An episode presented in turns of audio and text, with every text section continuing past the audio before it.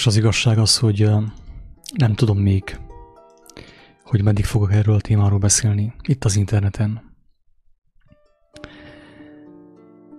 Még egy darabig biztos, hogy igen. Úgy érzem, hogy, hogy ez a minimum, amit megtehetek embertársaimért. Azok után, hogy én is elfogadtam azt a kegyelmet az Úristentől, amit kaptam és amely részben embertársaimon keresztül nyilvánult meg. Viszont, mint mondtam, oly sokszor sajnos nem vagyok annyira intelligens, sőt, én még nem is találkoztam olyan intelligens emberrel, aki képes volna megértetni mindent, embertársaival, ami lényeges.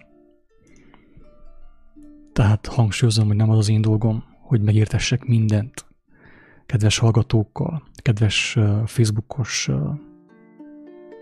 embertársakkal, mert ez képtelenség.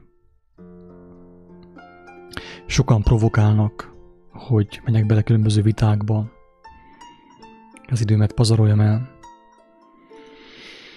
de nem értik, hogy én nem akarok vitát nyerni senkivel. Nem akarok én csatát nyerni senkivel. Ez, amit mondok én, nem mindenkinek szól. Nem az a célom, hogy, hogy az én igazam diadalmaskodjon más igazsága fölött, hanem az, hogy olyan emberek számára, akik, akik valamiképp megláthatták azt, hogy miben vannak, miben élnek, miről szól a világ. Mutassak egy, egy kiútat, azt a keskeny ösvényt, amit nekem is megmutattak. Hogy hát ha közülük egy néhányan megszabadulnának azáltal. Ez az én dolgom, nem pedig az, hogy csatát nyerjek, vitába szálljak emberekkel, és bebizonyítsam, hogy nekem van igazam. Nincs nekem igazam, drága embertársak. Nekem nincs igazam, Isten ments, hogy nekem legyen igazam. Annak van igaza, aki az életet a földön megteremtette, neki igaza van. És ahhoz, hogy ezt az igazságot megértsük, felfogjuk és megélhessük, fontos döntenünk. Fontos megtagadjuk a saját igazságainkat. Mert különben egyszerűen nem, nem lehetséges képtelenség megérteni az Isten igazát, ugye? Isten igazából. Szoktuk ezt használni néha, ezt a szófordulatot. Többször beszéltem már arról, hogy mi az, hogy rabság. Hogyan kerülnek az emberek rabságba. Persze, nagyon nehéz ezt felfogni. Isten jelenléte nélkül, a lélek jelenléte nélkül. Tehát földi gondolkodású emberek, akik a Facebookon nap mint nap még mindig osztogatják a rosszabbnál rosszabb poénokat, akik hirdetik a világot, még hisznek a világban, és akik a lájkokért csüngnek a Facebookon reggeltől estig. Nem tudják megérteni ők. Képtelenség megérteni a vala hozzáállással, a vala magatartással. Hogy honnét származik a rabság. Kiket vonz a rabság, drága embertársak? Kiket vonz a rabság? A rabság bizonyos embereket vonz. Bizonyos emberek, bizonyos személyek vonzódnak a rabsághoz nem tudják, hogy hogyan, csak azt látják, hogy egyre közelebb vannak a börtönhöz, a kórházhoz. És amikor bekerültek a börtönbe, a rabságba, így valamilyen rendszer rabságába, Egyiptom rabságába, ugye, a kommunizmus rabságába, a diktatúra rabságába, akkor meg tüntetni akarnak, hogy az nem kell nekik. De nem így működik ez. Sokszor mondtam már is, hál' Istennek mások is mondják ezt már, egyre többen mondják, hogy nem lehet megszabadulni a rabságból tüntetésekkel, reklamációkkal. Oly módon, mint ahogy ez a Harry uh, Chevalier, vagy nem tudom, hogy hívják ezt az írót, aki írta a Pillangó című könyvet, hogy a pillangó megszökött a rabságából, a szigetről, a börtönből. Ahogy a filmek bemutatják azt, hogy szökés Alcatrazból, meg társai, ez mind mese, drága embertársak. Ez a szédítés, ez a butítás. Így módon senki nem szabadulhat meg a rabságból. Senki az ég a világon.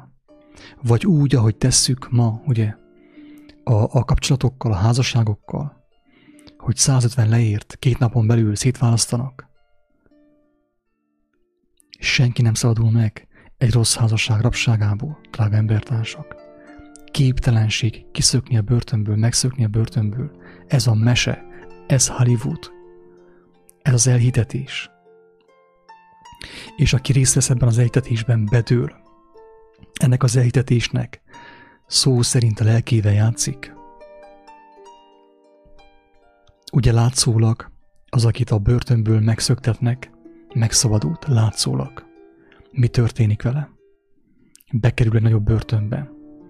Elkövet még két-három gyilkosságot. Bekerül a börtönbe. És villamos szék, ugye? Megszökött, de nagyobb rabságba került. Végén meg ki is végezték, ugye? Aki megszökik egy rossz házasság rabságából, ugyanígy jár beleszökik egy rosszabb, egy sokkal keményebb rabságba. Tudok ilyenről. Elég sokat hallottam és láttam, tapasztaltam a saját szememmel, hogy azt gondolta, hogy elválik az asszony vagy a férfi, mert igazságtalan volt hozzá az élet. Persze csak az ő saját gondolkodása szerint volt igazságtalan. És megszökött, beadta vállópert. Napokon belül szétválasztották, és megtörtént a boldog szabadulás, és utána egy óriási nagy börtönbe került. Egy sokkal rosszabb párkapcsolatban, sokkal több fájdalommal járt, sokkal több szenvedéssel járt. Volt, aki nem ment bele egy másik rabságba, másik házasságba, hanem elkurvult, szó szerint.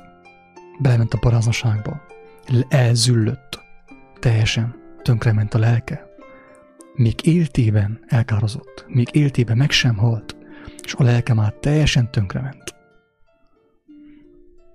Miért, drága embertársak, hogyan tud ilyen történni? Úgy, hogy az embernek halvány fogalma sincs arról, hogy mi az élet rendje, nekem sem volt, most is csak kevés van. Sajnos. Most is kevés van, nem takadom. Most már van valami fogalmam arról, mi az, hogy élet életnek a rendje. Isten kegyelméből megértettem bizonyos dolgokat, amiket megosztok örömmel embertársaimmal. Hát, ha valaki meghallja, és elejét veszi annak a mély zuhanásnak, a szenvedésnek, ami következni fog azok után, hogy megszabadult, ugye? Hogy megszökött a börtönből. Drága embertársak, az itt van rabság a világban, mert nincs élet, ismeret. Nem ismerjük, de nem is vagyunk kíváncsiak az életnek az alaptörvényeire, amelyek nem olyan túl bonyolultak, drága embertársak. Az életnek az elemi dolgai, amiket most be kéne tartsunk ahhoz, hogy meg tudjunk teljesen tisztulni, nem annyira bonyolultak, nem olyan komplikált az életnek a, az ABC-s könyve, amit most tudnunk kell. Az, hogy mi túl komplikáljuk, az egy dolog. Az, hogy mi belemegyünk az okkultizmusba, a miszticizmusba, és teljesen elkábolunk. A figyelmünket elrabolják, ugye, ezek az okkult iskolák, különböző irányzatok, hogy ne foglalkozzunk azzal, ami számunkra soron következő. Ettől válik az élet komplikáltá, fájdalmassá, betegessé, ettől telik meg az élet szem, szenvedéssel.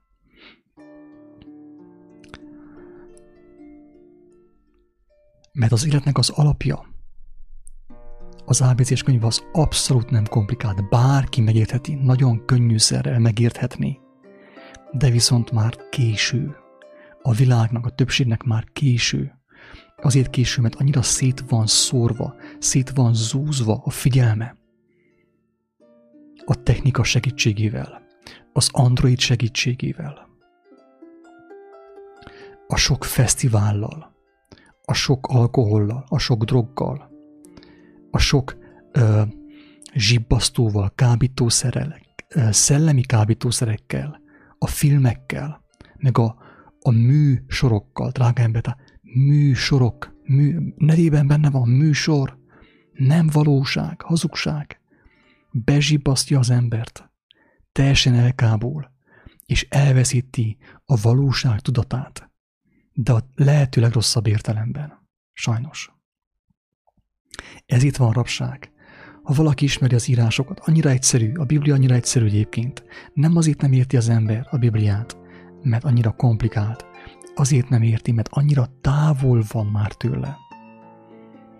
És nincsen meg már benne a gyermeki alázat, hanem a tudatlanságával, a butaságával, a, a hazugságaival ambíció társult, drága embertársak. Ez az átok.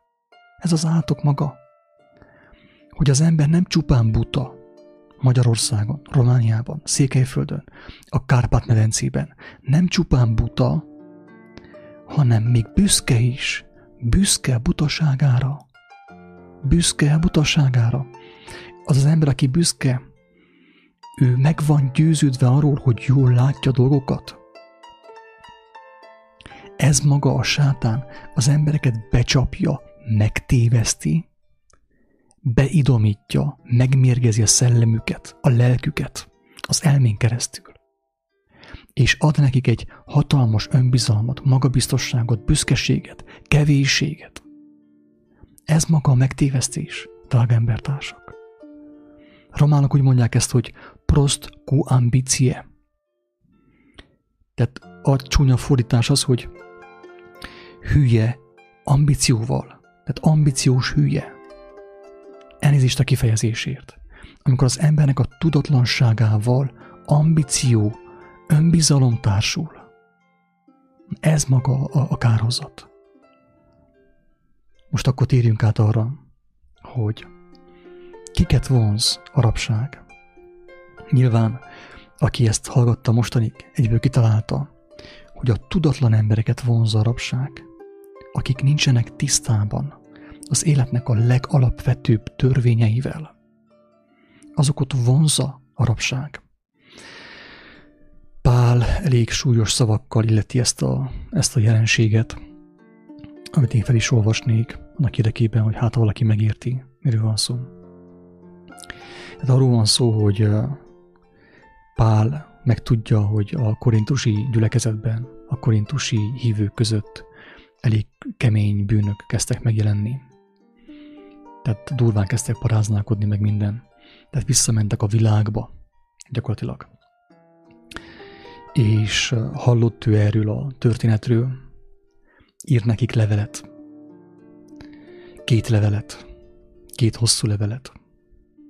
És az első levélnek az ötödik fejezetében van az ötödik bekezdéstől, hogy aki visszamegy a világba, elkezd úgymond vissza-vissza lépkedne a világba, aki az ekeszarvát megfogta és hátra nézett, ugye, visszafolyik a világba, visszamegy a fesztiválokra, visszamegy a kocsmákba, az alkoholba, a tévéfüggőségbe, a drogfüggőségbe, a szexfüggőségbe. Erre azt mondja Pál, hogy átadjuk az ilyent a sátánnak, a testnek veszedelmére, hogy a lélek megtartassék az Úr Jézusnak a ma napján. Ismétlem, átadjuk az ilyent a sátánnak, a testnek veszedelmére, hogy a lélek megtartassék az Úr Jézusnak a ma napján. Mit jelent ez? Aki ezt megérti, drága embertársak, teljesen biztos, hogy nem fog tudnia könnyen beleesni, visszaesni, úgymond a vakságba, sarabságba. Egyiptomba a, a zsidók, ugye a héberek eltávolodtak az élet rendjétől, rabságban voltak. De mondom inkább a babiloni példát, amit már többször mondtam, a Jeremiás történetét, hogy a, a héberek akkor durván eltávolodtak Istentől, az élet rendjétől. És Jeremiás a próféta oda ment a királyhoz, és azt mondta, hogy, hogy óriási bajok vannak. Nagyon gonosz vagy, gonosz módon élsz, gonosz példát mutatsz az embereknek, és ezzel hatalmas veszedelmet fogsz hozni az országra. Északról fog jönni egy hatalmas sereg, és elpusztít, ugye? Ezt mondta Jeremiás királynak. Persze a király megsértődött. Hát mit gondol ez a kis, mit ugráz itt, ez a kis proféta vagy akárki, hogy ilyen mond nekem, az ő királyának, ugye? Meg volt sértődve. Elfogadta őt, börtönbe dobta, megkínoztatta, és így tovább, és így tovább. Közben hírlatták neki, hogy jön a babiloni sereg északról. Pontosan, a Jeremiás mondta. Persze még azt mondta Jeremiás, hogy térjél meg, mert most még nem késő. Most még nem késő. Ha te megtérsz, visszafordulsz Istennek a szavához, akkor megúszádok a veszedelmet. De a királyt nem érdekelte ez. Ezért jött a babiloni sereg. És persze a király ilyet vette a dolgoknak, amikor látta azt, hogy amit Jeremiás mondott, az igaz, valóra válik. És Jeremiás az fordult, hogy akkor most mit is kell csinálni? Meg kell térni. És Jeremiás mondta, hogy akkor kellett volna, amikor én mondtam. Most már késő.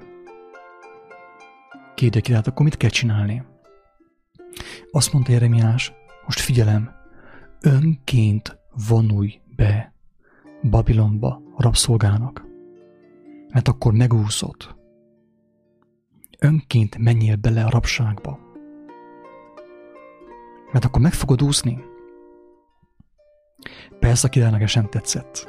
Nem tetszett egyáltalán, amit Jeremiás mondott. Pedig Jeremiás tudta, hogy miért mondja, amit mond. Mert jobb az embernek a rabságban, egy rossz házasság rabságában, egy börtön rabságában, egy rossz munkahely rabságában, egy diktatúra rabságában, bármilyen féle rabságban jobb az embernek, mint a kárhozatban, drága embertárs. Ezt kéne valahogy megérteni, Isten segedelmével. Én megpróbálom ezt elmagyarázni. De többször mondtam azt, hogy, hogy az értelmet, a látást én sem emberektől kaptam. Te sem fogod emberektől megkapni.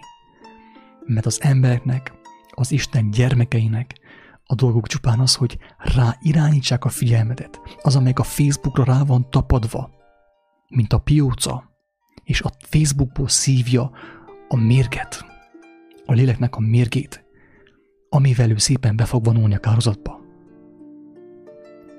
Az én dolgom az, hogy a figyelmedet valahogy elragadjam, elkapjam valahogy, hogy megmenekülj. Érted? Nem magamra irányítsam a figyelmedet. Nem ez a célom. Ezt már többször mondtam. Hanem elkapjam a figyelmedet valahogy lesokkoljalak. Hogy hát ha, hát ha valahogy meghallanád az Úristen hívószavát, és hozzáfordulnál, hogy megszabadulj, hogy meglásd, hogy mekkora bajban voltál, és hogy milyen irányba indultál el a Facebookon, miközben nagyokat vigyorogtál, röhögtél azon, hogy a másik elesett, beverte a fejét, meg az ilyen hülye, elnézést a szóit, ilyen szexista poénokért, poénokon. Ami arról szól, hogy az ember kigonyolja az embertársát. A ember az embertársa nyomorúságán nevet. Tehát én megpróbálom elmagyarázni, de hangsúlyozom, hogy aki nincs Istenben, nem fogja megérteni ezt. Képtelenség ezt megérteni. És mindenki, aki teljes lényével Istenhez fordult, könnyen meg fogja érteni ezt. Hogy miről szól az, amit Jeremiás mondott a királynak. Hogy önként menjen bele a rabságba. Mert a rabságban, a börtönben, amikor az ember, többször mondtam azt, hogy a rabság, a kórház, a betegség, a rossz házasság, a rossz munkahely, a rossz környezet, a rossz család, a, a rossz minden kényszerbőjt az embernek, mert az ember önként nem vállalta a bőtöt. Önként nem vállalja, és belekényszerül a bőtbe. És abban a bőtben, a rabságban még mindig megtörténhet, még mindig fennáll a lehetősége annak, hogy még éltében, még éltében meghallja a lélek szavát, és megelevenedik általa, feltámad, megnyílik a látása, a hallása, az érzéke Isten igazára, ami által a lelke megmenekülhet. Erre jó a rabság, drága embertársak. Amikor azt mondja Pály, odaadjuk az ilyent a sátánnak, azt jelenti, hogy a sorsára hagyjuk, menjen, szenvedjen. Szenvedjen, mert jobb neki szenvedni, mert nem volt jó neki a szabadság. Nem tudta értékelni a szabadságot. Az Isten ismerete által való szabadságot nem tudta értékelni. Nincs hozzá bölcsessége. Megkapta a szabadulást, de nem volt, amit kezdeni vele, mert buta volt, butácska volt. Vissza kell menjen rabszolgának, embertársak. Vissza kell az ilyen menjen rabszolgának. Németországba, Svájcba, Angliába, Írországba, Dubajba, Irakba, Amerikába rabszolgának. És így talán valahogy megmenekül. Mert megmondatott, hogy lelke szenvedése révén látni fog. Péter azt mondja, azt fog, úgy fogalmazza, hogy minthogy Krisztus is szenvedett, testben szenvedett. Fegyverkezzetek fel azzal, hogy aki testben szenved, megszűnik a bűntől. Persze nem kéne szenvedni testben, drága embertársak. Nincs, nem volna semmi ok a szenvedésre. De viszont, mivel a jólétben, a gazdagságban, a szabadságban, a lélek elbizakodottá válik, kezd visszamenni a sűjesztőbe. És az ilyen embernek jobb a jobb a rabszolgaság. Többször tapasztaltam azt, hogy bizonyos emberek hallották az igazságot. Megörültek neki, megörventek neki, örömmel fogadták azt. Kezdett megnyílni az értelmük. Visszajött a jó kedvük, az életkedvük. Örültek az életnek, ismerkedtek az igazsággal. De jó kedvükben elkezdtek szépen visszacsárdásolni a világba. A gyenge poénokba, a Facebookos megosztásokba, a világ dicsőítésében. És már láttam, az ilyen személyeken látom, hogy kell nekik a rabság. Vonzza már őket a rabság. Már látom, hogy eltelik egy néhány hét, néhány hónap, jön egy kemény betegség, de ez még mindig Isten kegyelme. Hangsúlyozom. Ez még mindig Isten kegyelme. Mert az ilyen betegség által visszazökken az igazság keskeny útjára az ilyen ember. Persze, hogyha nem drogoztatja be magát morfiummal, meg különböző gyógyszerekkel, műszerekkel.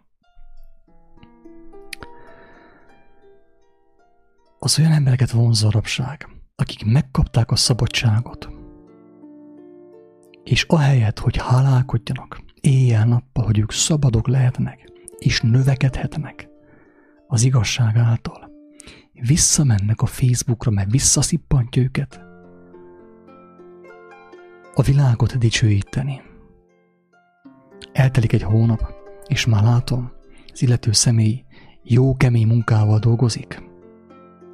Nagyon kemény munkával, embertelen munkával dolgozik valahol külföldön vagy belföldön, kevés pénzért.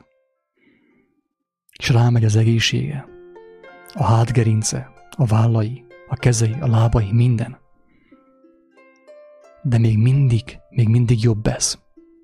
Még ez, ez még mindig jobb, mint hogy hirtelen meghalljon. Mert akkor elveszíti a lehetőséget.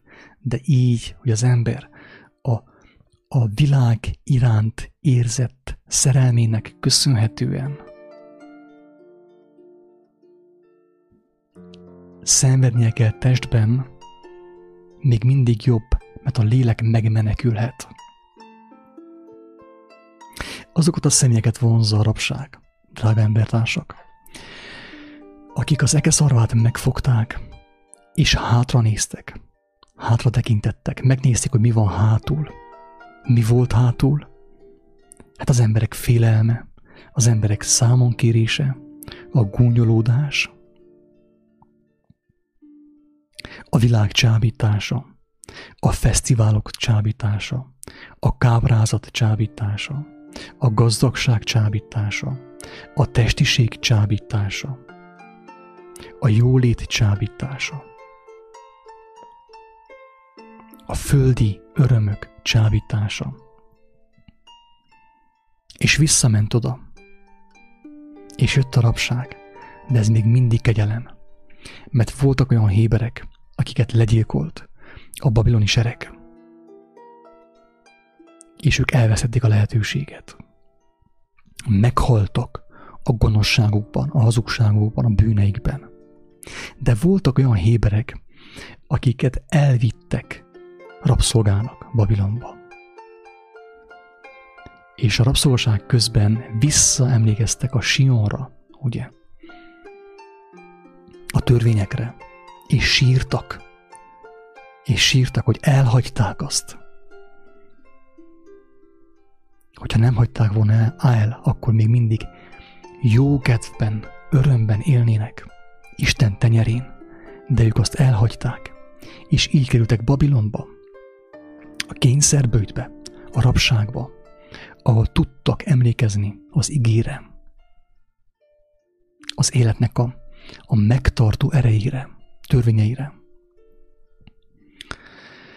Hát röviden így kerül az ember rabságba. Az ilyen személyeket vonzza a rabság, akik megismerték az igazságot, de visszakacsintottak. Bekapcsolták a televíziót, az amerikai filmeket. Kimentek egy sörre, és megittak tízet. Akik elmentek egy, jó szilveszteri buliba, hát olyan rég nem voltak már. Visszaszippantotta őket a világ. És jött Babilon. Jött a rabság. De ez még mindig kegyelem. Mert még mindig, még mindig nem biztos, hogy kárba veszik az ő lelkük. Mert a rabságban, a kórházi ágyon, talán, talán az Úristen irgalmas hozzuk még mindig megkapják a lehetőséget arra, hogy a lelkük megmeneküljön.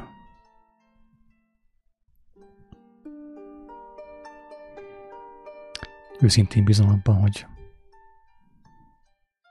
legalább egy személy megértette, hogy kiket vonz a rabság, miért kerül bele az ember a rabságba, a kemény munka rabságába, a rossz házasság rabságába, a börtönbe, a kórházba, a külföldi munkarabságába, ahol tönkre megy az egészsége, néhány ezer euróért cserében. Isten áldjon mindenkit, sziasztok!